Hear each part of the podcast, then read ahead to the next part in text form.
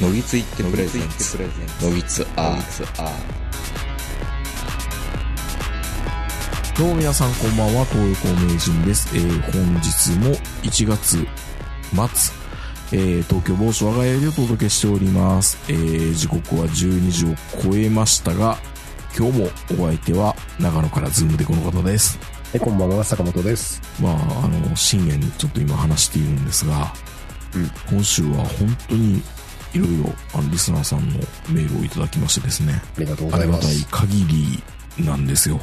ハンドルネーム、リュウさんからいただきました。名人さん、坂本さん、こんにちは。気になる会話を聞いたので、おメールお送りします。新宿のドトールに入ったら、割と綺麗めな女の人と、後からやってきた怪しい男の人、全身ピンク、ピンク髪が会話をしだしたので、これは面白チャンスと思い、聞き耳気味を立てていました。どうやら女性の方は、紹介制の恋愛サークルを開いている恋愛コンサルの方の模様。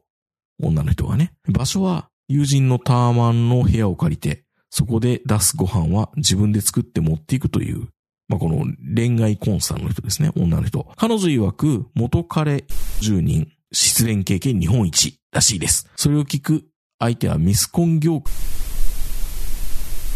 LGBTQ のという方、これ名前出していいのかな消します。はい。この女性の方はもっと集金したいみたいで、このさんに、えー相談していましたと。まあ、その恋愛相談のサロンみたいなのもやってるのかな。まあ正直、この、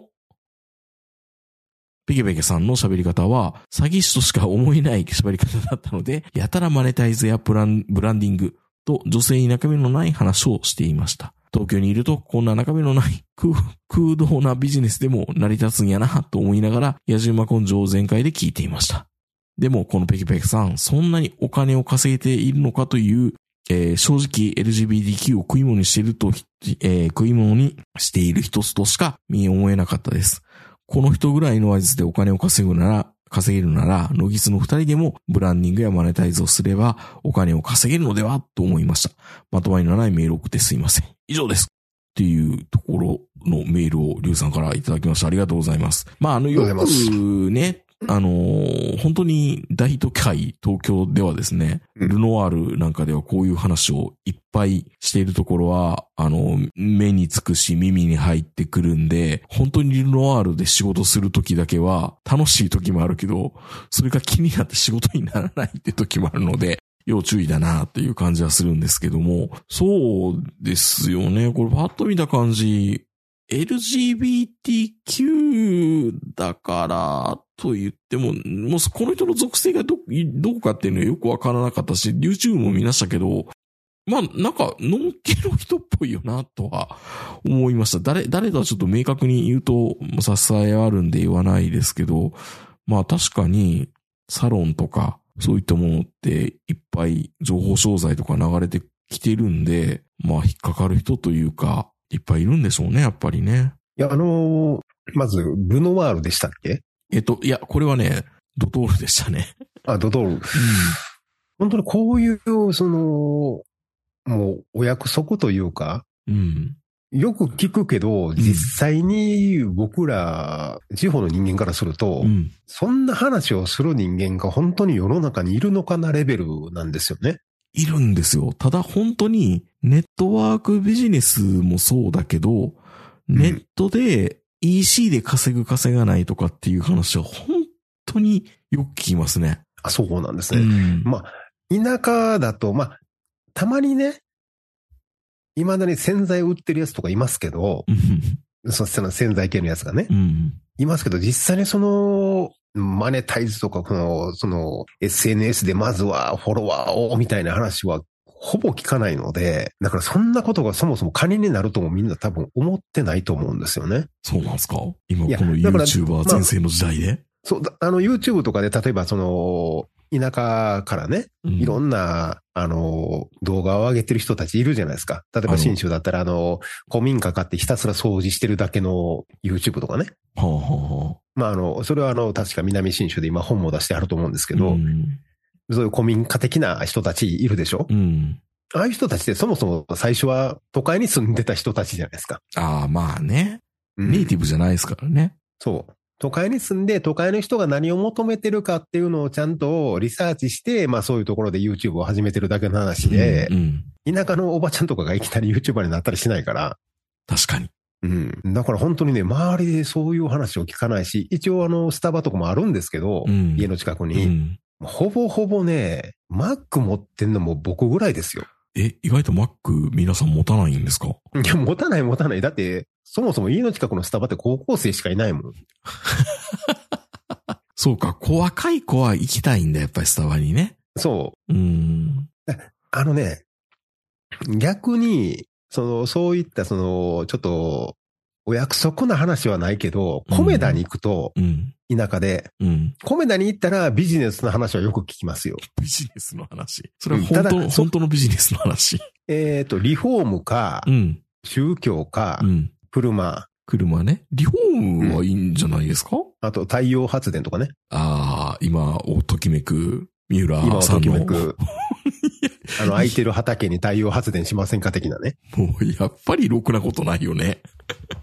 ただ、そうの、んそっちの、そっちのその、その SNS とかそういった話はやっぱ聞いたことがないですうね。ん。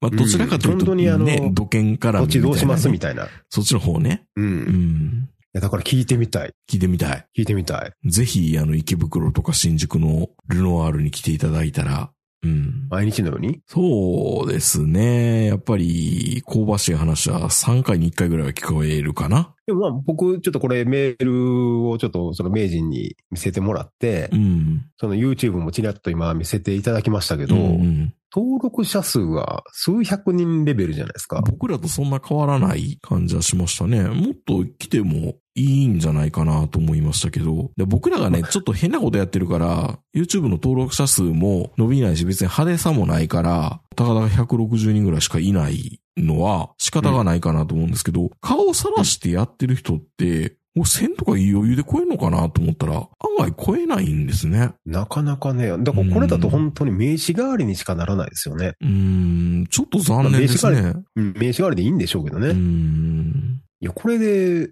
食べていけんのかな食えてないんじゃないかな。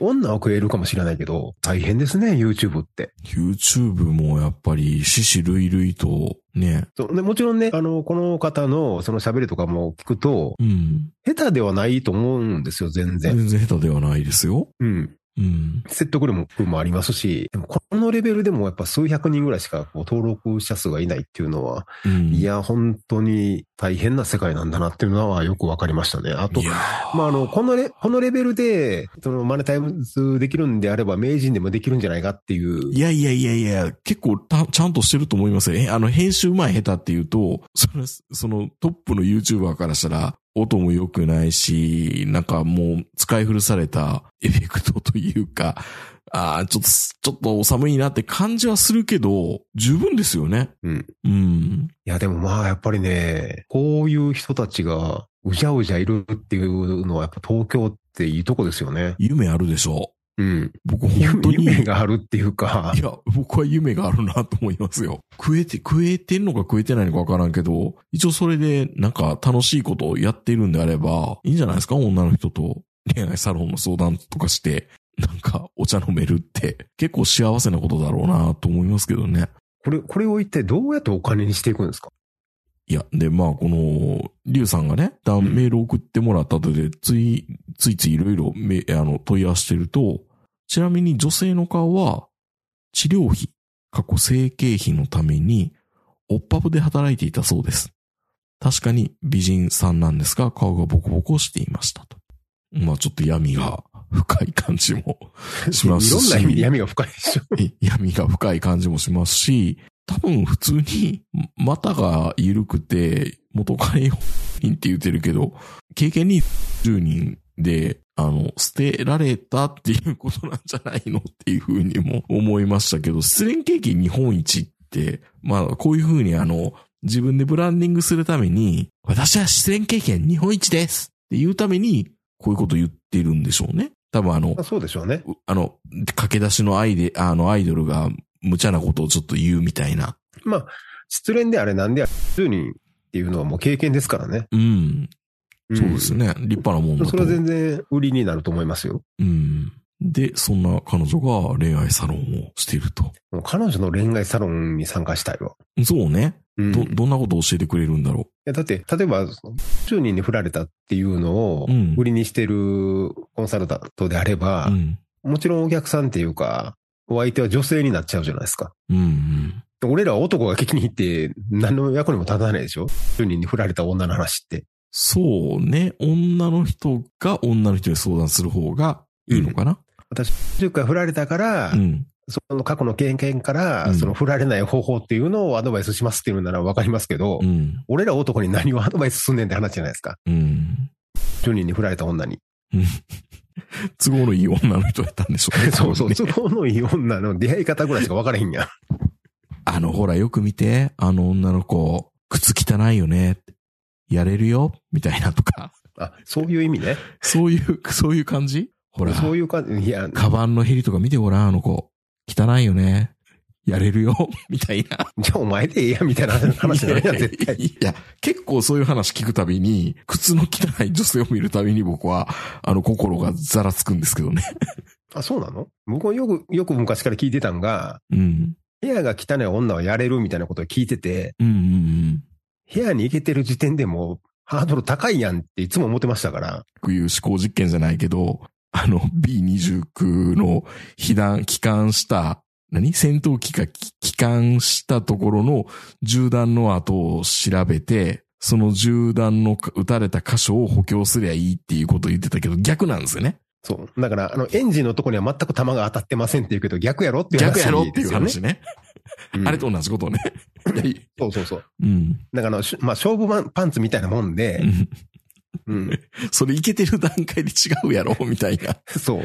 部屋が汚い女はいけるでって先輩に言われたけど、いや、うん部屋に行かれへんねんっていう話やから。そうそうそう。でも、でもそれを、あの、ショートカットできるのは、ある意味靴とか、カバンとか、身の回りのもんに対して、ルーズだからできるよ。っていうことなんでしょうね。いや、でも俺、部屋、うん部屋の汚い話は聞いたことあるけど、うん靴が汚いっていう話を俺今初めて聞いたんで、あ、そうですか。あと30年早く教えてほしかったなっていう。カバンもでね。今、ふとうんね、僕の数少ない経験をこう、ずーっと今頭の中で、走馬灯のように思い返してるんですけど、靴着たがらなかったでしょ確かに。いや、汚いんじゃなくう。て、うんうん。無頓着。そうそうそうそあのね、履きやすい靴を履いてました。う。うーん。うんうんこれ。楽やねんっていう。うんうんわかりますうん。うん。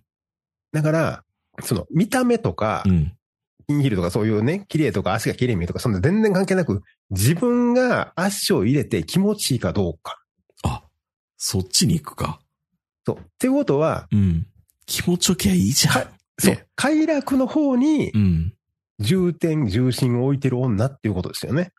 そうですよね。だから、ある意味よく言うのが、おしゃれって、痩せ我慢だよって言うじゃないですか、男も女も。はいはいっはい。てことは逆に、イケイケの格好をしてる方が、うん身持ちは硬いって言ったりも言いますよね。そう。で、逆に、うん。何そのスニーカー、何履いてんのみたいなやつうん。あると、うん。いや、こっちの方が足気持ちいいし楽やし。気持ちいいしっていうのがポイントなんですよね。 そう。そうなると、うん。快楽には逆らえませんっていう。今更分かってもね。 遅いよね。もう遅いよね。遅いよね。うん。今別な意味で楽な方に流れてますからね、僕は。っそうですね。ていうことを考え始めるとう、ん。僕らも別にあの、恋愛サロンってできんじゃないあの、反面教師でっていうのはできるかもしれないですね。うん、まあ、反面教師とう、ん。数少ない経験値で。うん。よく言うじゃないですか。あの、居酒屋で、あの、グラスをシコシコする女とか。そう、見たことある あるある。やらしい、やらしい指先でグラス触ってる女って、おるおるおる。いたいた。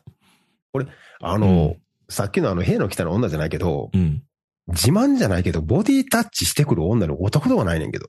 ああ、いないですか。え、そんな太ももに手のしてくる女とかおった太ももはないけど、肩とかをバーンみたいなんとかはありますよ。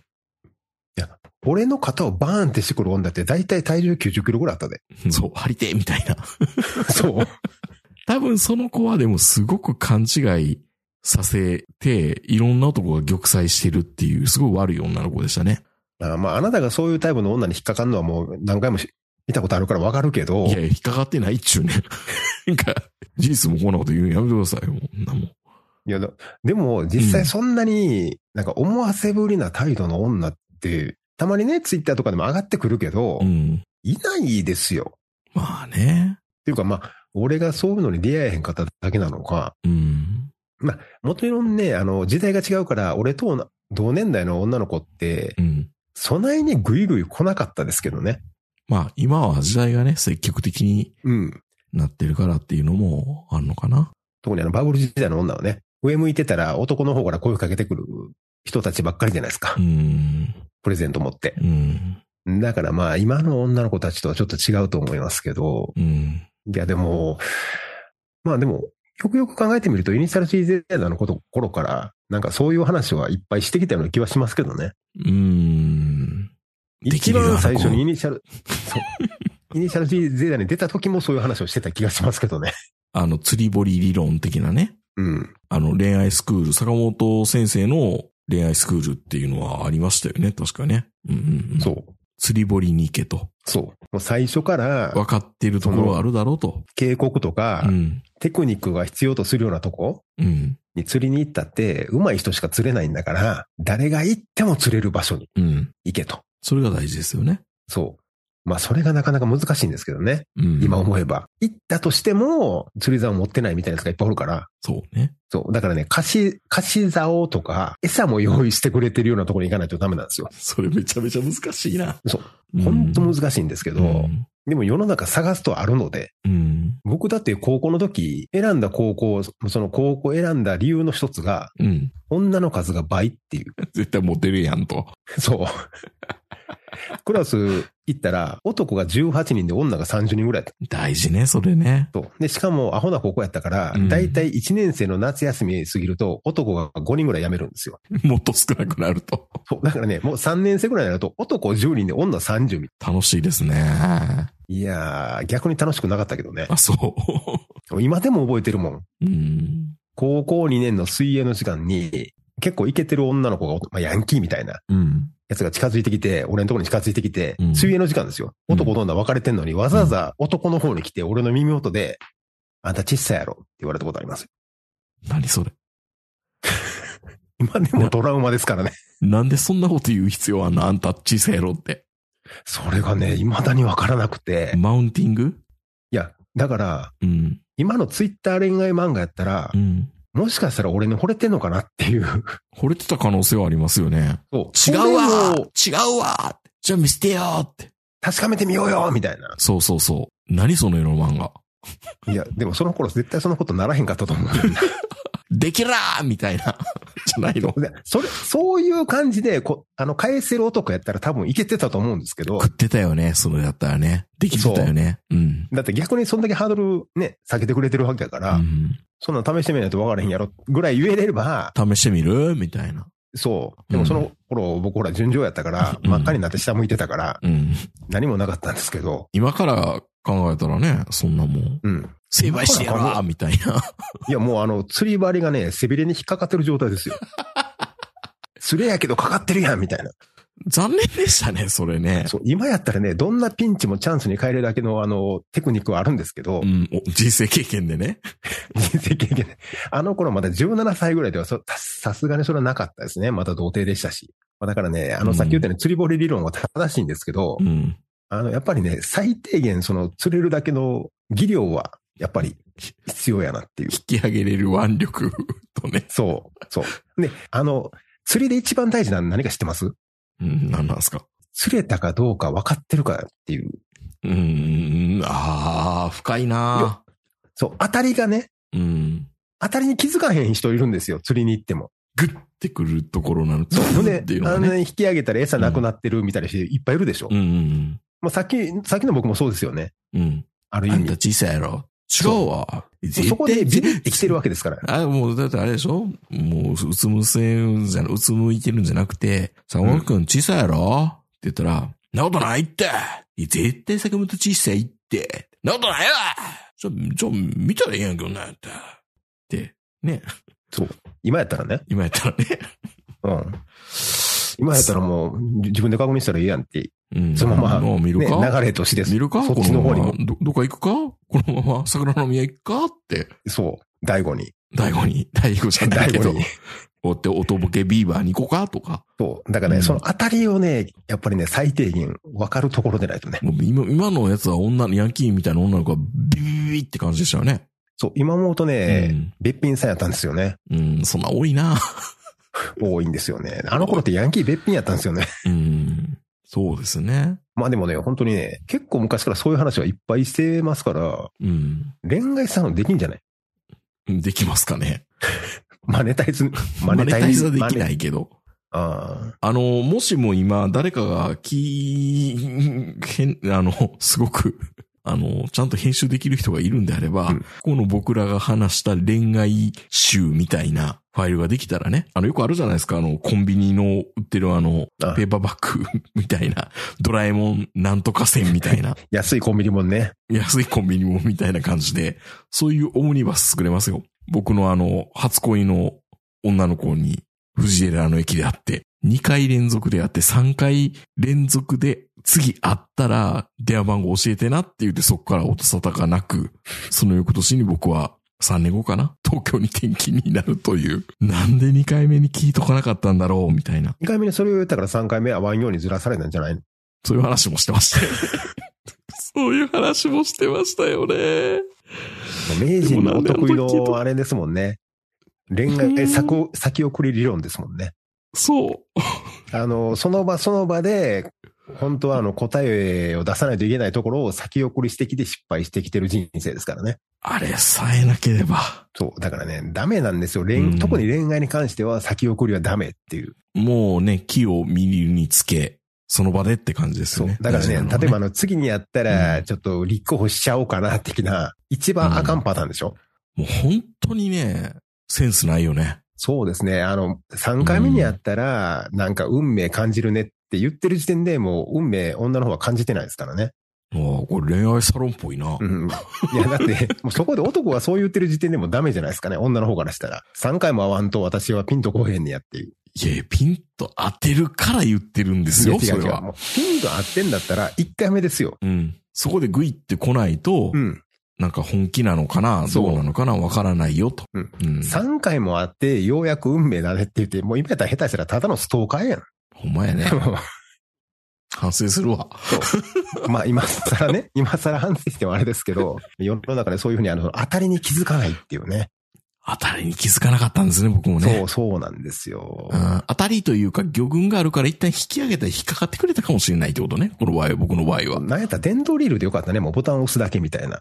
うん、ウィーンって。 そう。まあ、俺ら基本的に、そんなテクニックないんやから、釣りって言ってもサビキしかないやん。うん。男前を周りにはべらかして、自分はサビキの中で、とりあえず、ひどれが引っかかってくれみたいな感じじゃないですか。うん。そういうサビキ的な釣りのテクニックしかないんだから、何でもかんでもとりあえずは釣り上げないとね。ねえ当たりがなくても。いやー、でもこの年になったからこそ、なんか、若い人の恋愛の話とか聞いてみたいですね、おあおそれじさんはは。ありますよね。なんか、うーん、すごい聞きたい。なんか送ってくれないかな、そういうメール。とにかくみんなびっくりするぐらい簡単に付き合いますからね。今うん。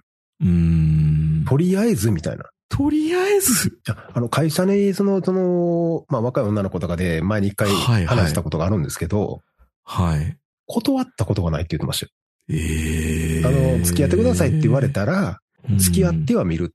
それ、僕らの立場じゃないですか。 そう。好きって言われたから好きみたいな。いや、だからとりあえずは付き合ってみて、それから考えるみたいな。だからハードル低いんですよね、その付き合うことに対する。そうなんだ。うん。俺らはなんかこう、付き合うっていうのをすごい神聖化してるじゃないですか。そうですね。恋愛至上主義ですからそう。ね。なんかもう下手したらなんか洗礼受けるみたいなイメージでしょうん。でも、そうでもないっぽいですね。まあまあ、その子の話なんで、あくまでね、他の人は違うかもわかんないですけど。まあでも確かにははハードルは下がってるし、でも、それであっても付き合わない人も増えてるっていう、まあ、めんどくさいからね。めんどくさいからうね、ん傷つきたくないっていうのもあるし、まあ、だから、両極端になってんじゃないですか、今は。多分そうだと思うよ。付き合ってる子はすごく回転も早いし、うん。付き合わない子はとことん付き合わないっていうので、うーん。いやー、でも若い人の恋愛相談とか聞いてみたいです。いいやってみたいですけどね。うんっていうか、若い人がいるのかどうかね。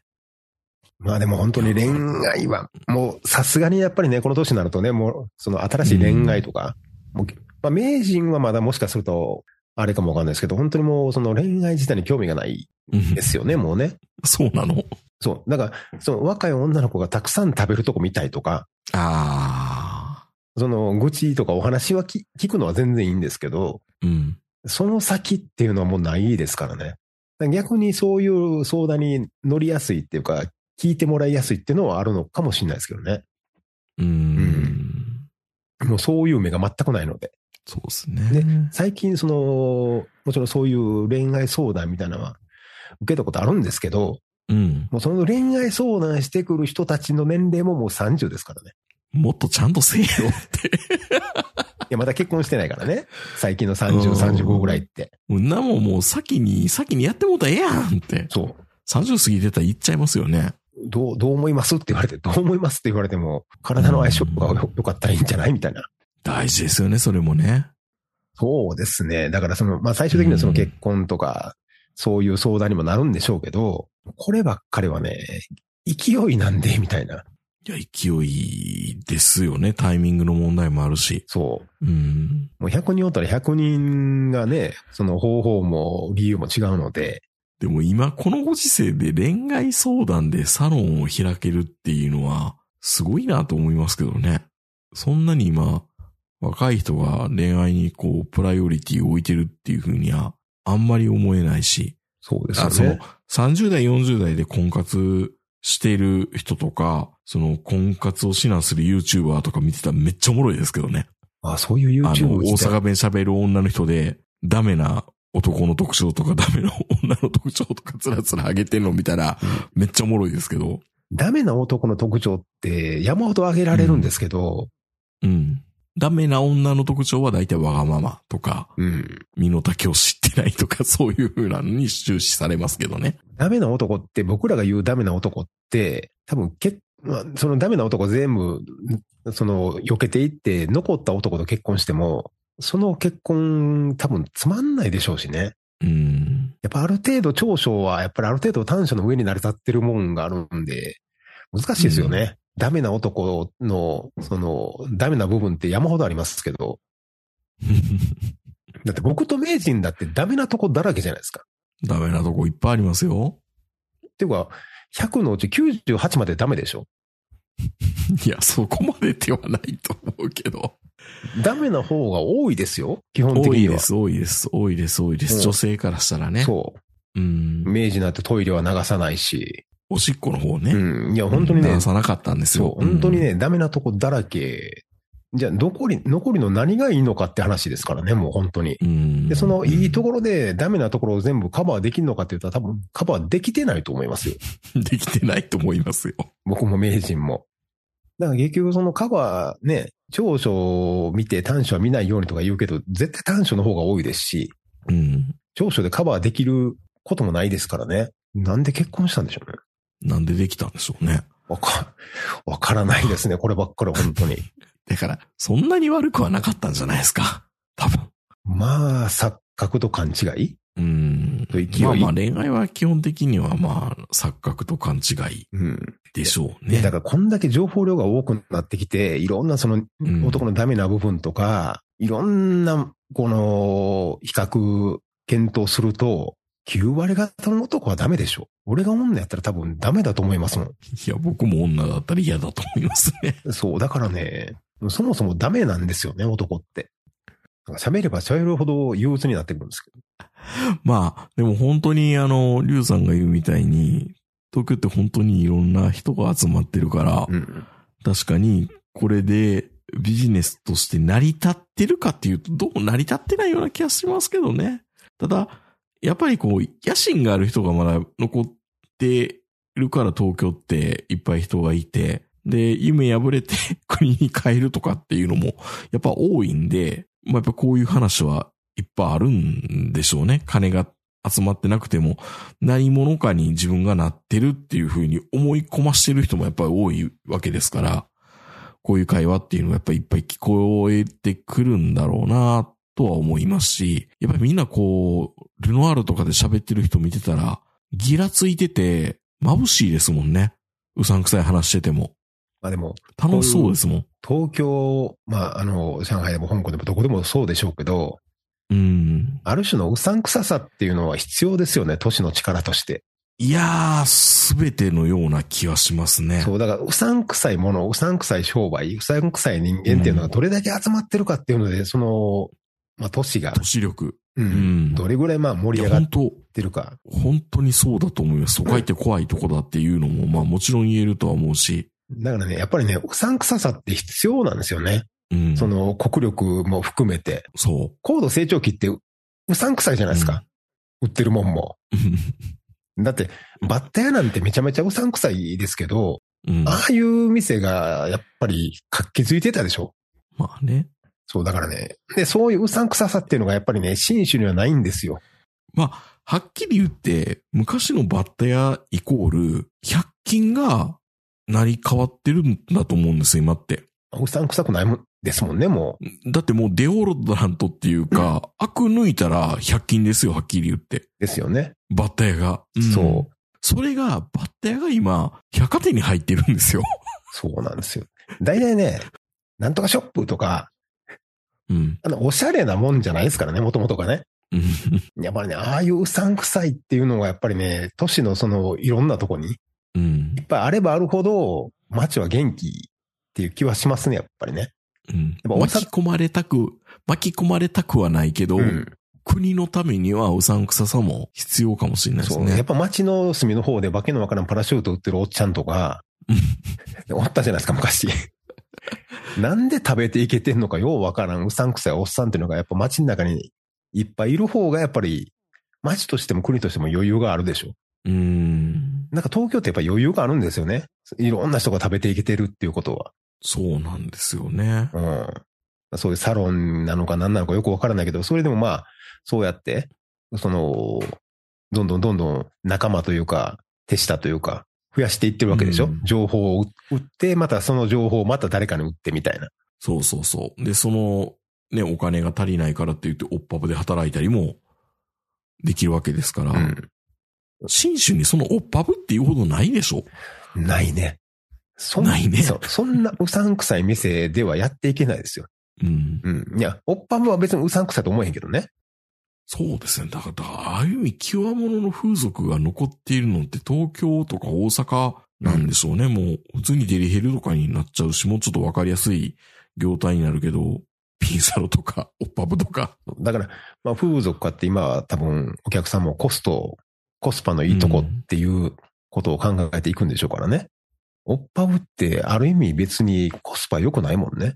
行ったこと、そうなんで行っすよたことないけど、だって、オッパブ行っても出せないですからね。見るだけでしょ基本。いや基本的に、あの、オッパブって、僕も1回か2回ぐらいしか行ったことないけど、うんおっぱい触るか、おっぱい吸うか、 あ、吸えるんだ。吸えはするね。で、昔、舌も、舌も触れたかな接待で連れて行かれたのがオッパブみたいなとこやったんですけど、うんうん普通に下着姿の女性がお酒入れてくれてるだけで、で、なんかあの、うん。うんどうぞ行ってきてくださいって言って、なんか個室に連れて行かれて、うんうん、胸だけさわさわ触らせてくれたっていう記憶はあるんですよ。そうそうそうそうそう。僕は忘れもしないですけど、歌舞伎町のパブに行ったのかななんか、同期かなんかで飲みに行った時に、行こうやってみんなに、なんか、無理やり連れて行かれて、うんいや、オッパブ行くぐらいやったら普通にちゃんとできるとこに行きたいって僕は思ってるんで、 うんそんな中途半端なって。意外に高いですしね。高い高い。で、その後で、あーもうちゃんと抜きたいって言って、またそういう店に行くぐらいやったら、うん最初から行きなよと。で、僕はコンコンと同期に説教しましたけど、俺は別に恥ずかしくないから行く、行く、行く誘われたら行くけど、こんな無駄なとこには行きたくないと。そうそういうのってわびさびやから、あの、そういう問題じゃそなういいうんだよ。問題ではないとは思うんですけど、でも、そういうのもい、オッパブっていうのもある意味ゆとりなんですよ。あれはゆとりですよね。ゆとりですよね。うんだって答え、直、直線的に行きたいわけですよ。僕みたいな人だったら。そうだから、射精産業ではないんですよね、ああいうの。うん、意外とね。うん。ある意味ボームラル、ムラボーイズバーとさせる産業かガールズバーとか、一緒一緒。キャバクラとかキとャ一バ緒ク。ラとかと一緒ですよね。うん。まあそういうのも含めてのりしろというか余裕がなくなってるってことかな。うん。いや、でも、うさんくさいっていうのはね、僕ね、最近だからもう本当にあの、毎日毎日あの、綺麗な空気と綺麗な山しか見てないじゃないですか。うん。うさんくさい空気を吸いたいんですよ。天皇寺いや、天王寺、だからさ、さついさっき言ったけど、 5。うん。天王寺全然うさんくさくないよ、今。ね、うん確かにね。なんかどっちかというと、アニメートとか、その、うん。キューズモールとかあここら辺で、爽やかな芸大生が歩いてるみたいな。違うやろ、もっとこう、あるやろ、みたいな。だからあの、近鉄の安倍野から JR に繋がってる歩道橋の下に、うん寝。転がってるおっさんとかおらへんもん。うんまあね、いなくなっちゃったね、確かに。俺、確か高校生か大学生ぐらいの頃ね、あの歩道橋の下で、なんか70ぐらい、60、まあ多分60歳ぐらいでしょうね、うのん不老者みたいなおばはんとおっさんが、500円でどうやみた いな、そういう話をしてるのを聞いたことあるもん。あ、でもね、池袋の北口はそんな感じですよ。そう。だからね、そういううさんくささが、今の安倍野にはないです。ああ、だから僕池袋好きなのかそうだかな。らね、やっぱりね、東京の方がそういううさんくささは残ってる。残ってるね、上野とかもね。そう。だからね、そういううさんくさい空気っていうのはね、人間ね、ある程度ね、う。うん。あんまり綺麗な空気ばっか吸ってるから俺コロナ陽性になったんちゃうかなと思ってるからね。うさんくさい空気ってたまにね、半年に一回ぐらい吸わんと、うん。なんか人間がね、綺麗すぎて汚れてる気がする。うん。うん。なんか意味深なこと言いました ね。そうんう。そのやっぱりね、あまり中身ないような感じな気がするけど。やっぱうさんくさい空気はいりますよ、人間。い、いるいるいるいるいる。うん別にあのどこが多少いりますそうよ。犯罪を犯したいわけじゃないけど、うんうん。でもバッタ屋で物を買って、うん。うん。ちょっとオッパブに行って、うん。まあ、オッパブは別に俺興味はないけど、そうい、そういったところに行って、うん。で、ものすごく体に悪そうなもの食べたいっていう時あるじゃないですか。もう口の中がブルーになるようななんかこう、お 菓子とか。日記水とか飲みたいとか思いません日記水ね。うんうんそういうちょっとね、おさんくさい空気吸いたいです。今は。ある意味なんか、こういうメールでね、うん。まあ、こんな変な人いましたっていうのも、多分、いっぱいそういう話って面白いから、ね、興味あると思うんですけど、うん。うん、でも本当に、話してる当人らが、楽しそうなんですよね。それ大事よね。それすごい大事で、羨ましくて、目キラキラしてるもなんんかね。き、キラキラしてて、彼らが悪いことしてんのかしてないのかよくわかんないけど、投資の話とかうさんくさい話してるけどで、も本人らは自分ら正しいと思ってるからね。うん。で、輝いてるんですよ。いい意味でも悪い意味でも。うんそれは、何者にも変え難いから、なんか、温かく見守りたいなっていうので、 頑張っとるなみたいな。頑張れよみたいな。まあ、ぜひあの、次回東京にいた時には、ちょっとルノワールを巡ってみたいなと思いますけどね。ロラロはしごしましょうか、うん二人で。できるだけそういううさんくさいところに連れて行ってくださわかりましい。た。はい。ということで、リュウさん。うん。あの、名前はね、出 せないっていうのもあるんですけど、そうですね。こういう人はいればいるほど、頑張れって思ってほしいな。うん僕は。 本当に楽しそうなんだもんだって、この閉じられた世界でも、うん YouTube でもね、うん。まあ、4、500人しかいなくても、あんだけ動画上げてるっていうのは、大したもんですよ、やっぱいりや、。大したもんです。本当に。で、全く前をいなく、ということでなんとかしましたヒューパヒューみたいな SE 流せれるっていう気持ちも。やっぱ自己肯定感がな、法定感がなかったらあれできないですからね。うん。 YouTuber のああいう演出って。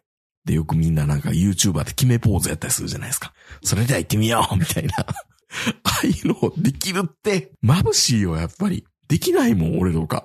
というところでね。まあ、いかに僕らの恋愛のトークとかが、過去のお話とか聞いてたら。 まあでも聞いたら面白いですよね、人の恋愛の話って、まあね。面白いです失ね。敗談も含めてね、うんうん恋愛の話聞きたいな、また。 まあ、ぜひあれば。あれば。おじさんになればなるほど欲しくなるんでね。はい。はい。